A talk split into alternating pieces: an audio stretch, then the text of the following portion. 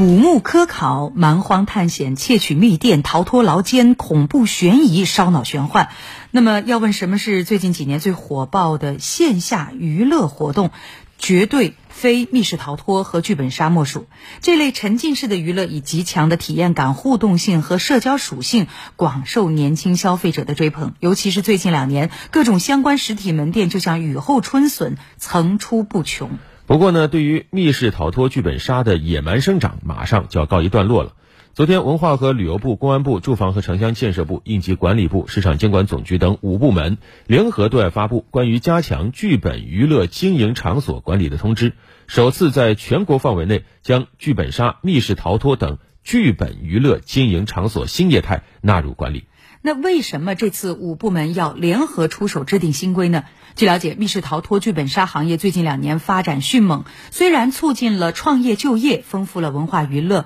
啊，满足了消费者的文化娱乐一方面的一些需求，但是呢，同时也出现了色情、血腥、暴力、灵异等不良内容，以及消防安全隐患等问题。为此，五部门才联合出手对其进行规范。那么，五部门联合发布的这则关于加强剧本娱乐经营场所管理的通知，主要是从哪些方面对密室逃脱、剧本杀进行规范呢？我们一起来了解一下。通知明确，剧本娱乐经营场所经营范围为剧本娱乐活动，并实行事后告知性备案，强化剧本娱乐经营场所主体责任。划出内容管理、未成年人保护、安全生产等底线红线，要求建立内容自审制度，对剧本脚本以及表演场景、道具、服饰等进行内容自审。密室逃脱、剧本杀呢，都是以剧本为核心的娱乐活动，所以呢，对于剧本内容的严格管理，是此次五部门新规的一大核心。在剧本方面，新规是如何具体规定的呢？新规要求，剧本娱乐经营场所应该坚持正确导向，使用内容健康、积极向上的剧本脚本，鼓励场所使用弘扬主旋律、传播正能量的剧本脚本。新规还为剧本内容画出了红线，规定剧本娱乐经营场所内的剧本娱乐活动不得含有《中华人民共和国未成年人保护法》《娱乐场所管理条例》《营业性演出管理条例》等法律法规禁止的内容。为了加强监管，新规还规定，娱乐这个剧本娱乐经营场所应当自经营之日起三十个自然日内，将所使用的剧本脚本的名称、作者简介、适龄范围等信息报经营场所所在地县级文化和旅游行政部门备案。